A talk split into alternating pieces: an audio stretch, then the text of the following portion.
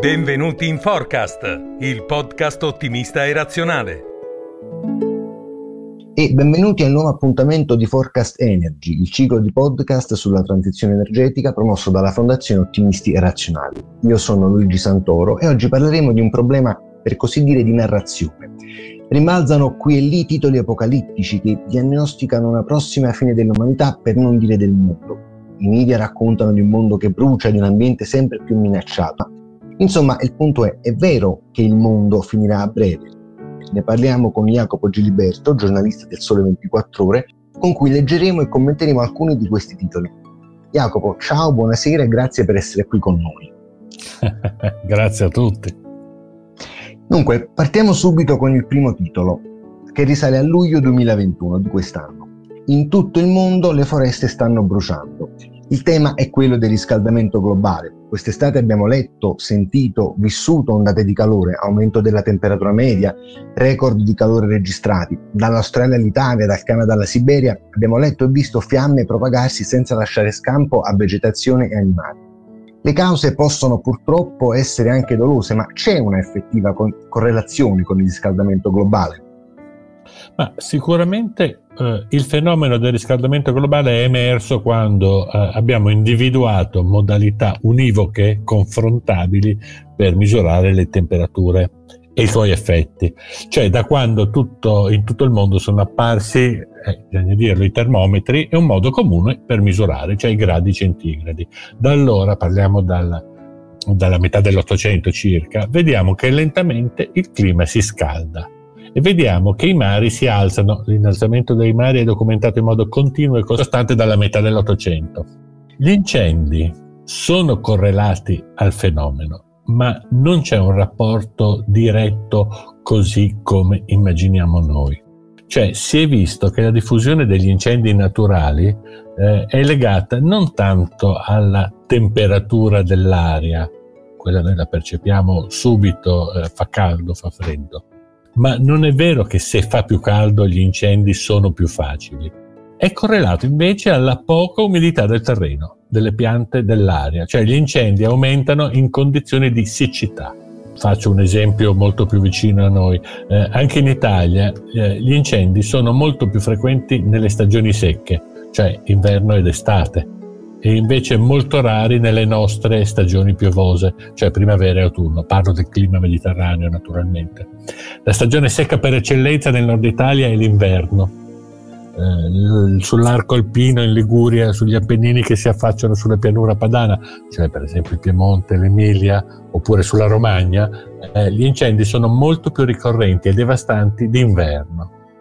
Il contrario ovviamente nel mezzogiorno dove eh, l'estate è ancora più secca dell'inverno. Però attenzione, eh, noi lo correliamo ovviamente a cause naturali e al fatto del riscaldamento climatico o comunque del cambiamento del clima e di questa eh, siccità, di questo fenomeno della siccità. Eh, se parliamo del settembre, eh, del settembre 2021, eh, il fenomeno della siccità è molto importante, ci sono intere aree del nord Italia eh, che eh, stanno soffrendo la mancanza di pioggia e quindi sono condizioni ideali per il diffondersi di incendi. Però gli incendi di boschi e di colture in Italia nel 94,4% sono provocati dall'uomo il 60% in modo volontario, il 34,4% in modo involontario, cioè il mozzicone per intenderci, il mozzicone gettato di sigaretta gettato fuori dal finestrino del guidatore sventato o incivile. Per il 60% sono provocati dall'uomo intenzionalmente. Nella maggior parte dei casi gli incendi sono fatti da imbecilli solenni che vogliono bruciare le stoppie oppure rinnovare il pascolo e poi non riescono più a, a governare le fiamme, no? cominciano, eh, cominciano, a mettere un po' di benzina eh, sulle stoppie da, dopo il raccolto del grano, eh, eh mettono, danno fuoco alle stoppie, poi il vento gira da, no? da, da, Libeccio, eh, gi, gira su, su Maestrale e, e, vanno distrutte intere, intere colture, vigneti e così via. Eh, questo dipende molto dalle zone dove ci sono consuetudini diverse sull'uso del terreno, dove per esempio prevale la pastorizia, penso alla Sardegna, eh, quando gli spazi incolti sono secchi vengono incendiati per far nascere erba nuova eh, con le piogge autunnali, dove invece prevale la cultura del grano, per, come per esempio in Sicilia, Sicilia centrale o, o, occidentale, dopo il raccolto estivo le stoppie vengono incendiate per liberare il terreno per una nuova aratura e apportare i nutrienti dati dalla, dalle ceneri e dal, e dal bruciato. Ecco, però ecco, in molti casi appunto sono incendi dettati dalla stupidità più che dal cambiamento climatico. Perfetto, grazie, molto chiaro, molto preciso. Passiamo allora al secondo titolo. Questo risale ad agosto 2021, quindi appena un mese fa. L'apocalisse climatica è già qua e dobbiamo fare di tutto perché i nostri nipoti possano uscirne. Si parla di apocalisse climatica, ma un'apocalisse può effettivamente essere fermata? Sembrerebbe una corsa contro il tempo. Ci stiamo effettivamente riuscendo? Noi dovremmo mantenere l'incremento della temperatura media annuale del pianeta ben al di sotto dei 2 gradi, però le previsioni non sembrano ad ora incoraggianti. Come stanno effettivamente le cose? Ma io sono abbastanza pessimista. Cioè, stando all'andamento del, dell'anidride carbonica, adesso abbiamo superato lo 0,4% nell'atmosfera. Eh, il cambiamento climatico dovrebbe dispiegare ormai da anni tutta la sua potenza, però probabilmente è una questione di inerzia del pianeta, inerzia termica, inerzia fisica.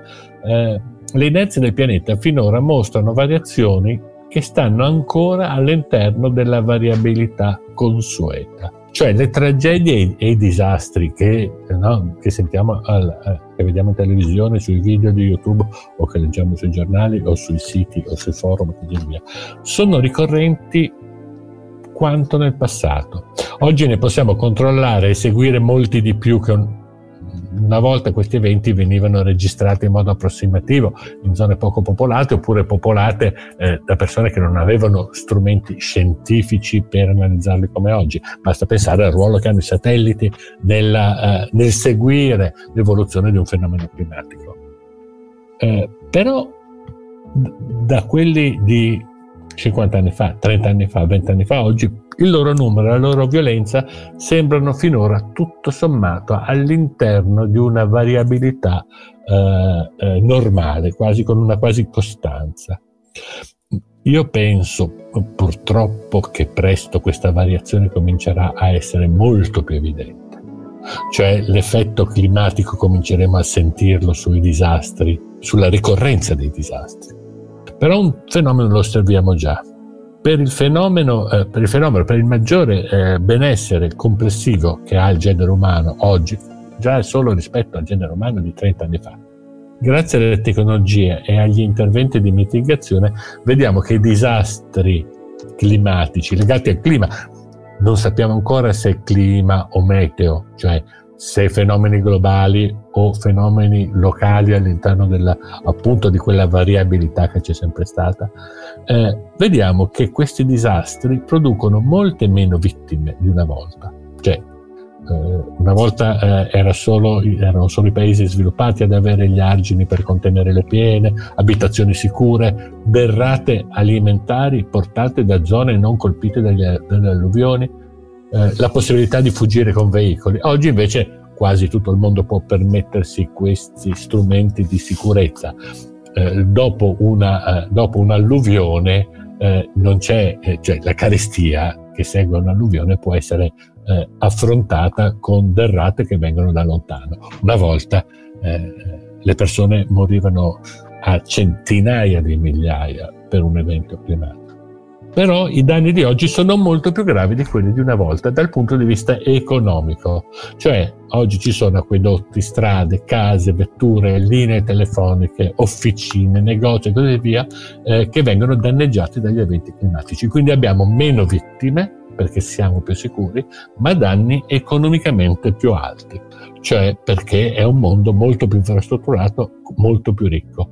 Una volta i danni eh, avvenivano in zone poverissime, oggi i danni avvengono in zone che comunque, sto pensando all'America centrale, all'America del Sud, l'Asia, che comunque ormai hanno una, eh, un grado di ricchezza e di benessere confrontabile con quello del, del mondo più evoluto. Torno alla domanda iniziale che eh, L'Apocalisse può essere fermata, io non lo so, però dicevo, sono pessimista. Se l'Apocalisse sarà, temo di no. Potremo contenerne i, i, i motivi che ne sono all'origine, cioè quella che viene chiamata tecnicamente mitigazione, cioè ridurre le emissioni di anidride carbonica. Potremo divi, diminuirne gli effetti locali, quella che tecnicamente si chiama adattamento, cioè proteggere i territori dai fenomeni. Però eh, no, fermare il fenomeno io temo che non riusciremo. Sono, ripeto per la terza volta, sono pessimista. Grazie, illuminante anche questa risposta. Per il terzo e ultimo titolo, questo risale al dicembre 2019 il cambiamento climatico sta spingendo il pianeta verso un punto di non ritorno, si ricollega un po' al precedente. Già verso la fine del 2019 dunque si parlava di questo punto di non ritorno, ma esiste effettivamente un punto di non ritorno? Cosa comporterà superarlo? Cosa succederà e quali saranno gli effetti concreti sulla nostra vita? Penso ai protocolli adottati, le leggi, i limiti. Ti chiedo, Jacopo, secondo te abbiamo fatto troppo poco e soprattutto l'abbiamo fatto troppo tardi il punto di non ritorno eh, esiste. Eh, il punto di non ritorno è continuo, scorre nel tempo, perché ogni momento è un'evoluzione continua che porta da un'altra parte. Questo vale per le forme sociali degli uomini, vale per la storia, vale, vale anche per il clima, che cambia di continuo. E probabilmente noi siamo, l'abbiamo in, eh, spinto questo punto di non ritorno eh, con una certa velocità l'abbiamo spostato, l'abbiamo anticipato.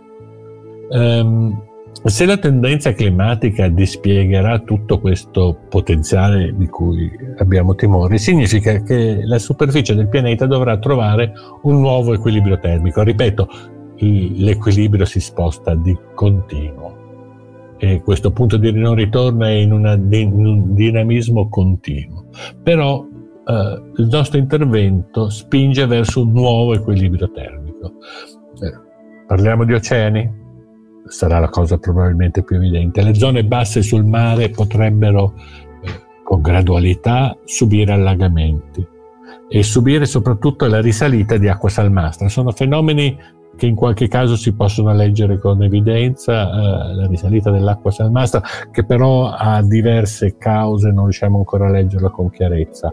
Eh, al, eh, l'acqua salmastra entra nei terreni, permea i, terreni delle zone basse, le zone deltizie per intenderci, i delta dei grandi fiumi, ed entra nei, eh, nei terreni eh, rovinando le culture, rendendo, rendendo, salati i terreni e rovinando parte delle culture. Ecco, le zone basse potrebbero eh, subire questo fenomeno importante di risalita di acqua salmastra, soprattutto i delta, e, e, e si sentirà soprattutto nei delta fin, fittamente popolati come il Gange eh, nel Bangladesh, l'Indo del Pakistan, oppure il Congo, il Niger e così via. Eh, scendo su una scala più vicina a noi per l'Italia, eh, la zona più a rischio ovviamente sono le pianure del, del nord-est, eh, Venezia, e qui bisognerà vedere l'efficacia non tanto del Mose, il Mose a, a, a, riesce a sostenere metri eh, di innalzamento del, del, eh, del mare.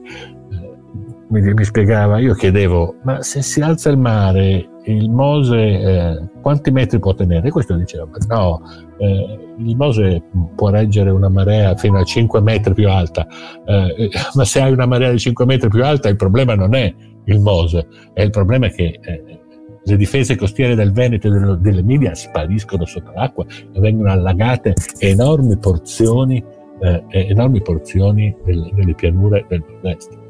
Eh, quindi eh, ci saranno, lì saranno i problemi, Veneto, Emilia, Friuli, eh, parte della Venezia Giulia, sto pensando a Monfalcone, no? queste, tutte queste, oppure Rimini, Riccione, eh, Ravenna, Ravenna è una zona bassissima, con ampie zone al di sotto, addirittura al di sotto del livello del mare, che in caso di allagamento diventerebbero degli enormi laghi difficilissimi poi da svuotare. Eh, è verosimile che il maggior caldo potrà eh, eh, anche allargare le aree desertiche lungo i tropici, come nel caso del Sahara o, o, o, queste grandi fasce desertiche. Viceversa potrebbero diventare abitabili, questo è un fenomeno che non viene considerato, potrebbero diventare abitabili e anche coltivabili estensioni immense come la Siberia oppure il grande nord canadese che oggi sono assolutamente inavvicinabili per un gran numero di mesi all'anno. Bene, ringrazio Jacopo Giliberto per la disponibilità e l'ottimo contributo.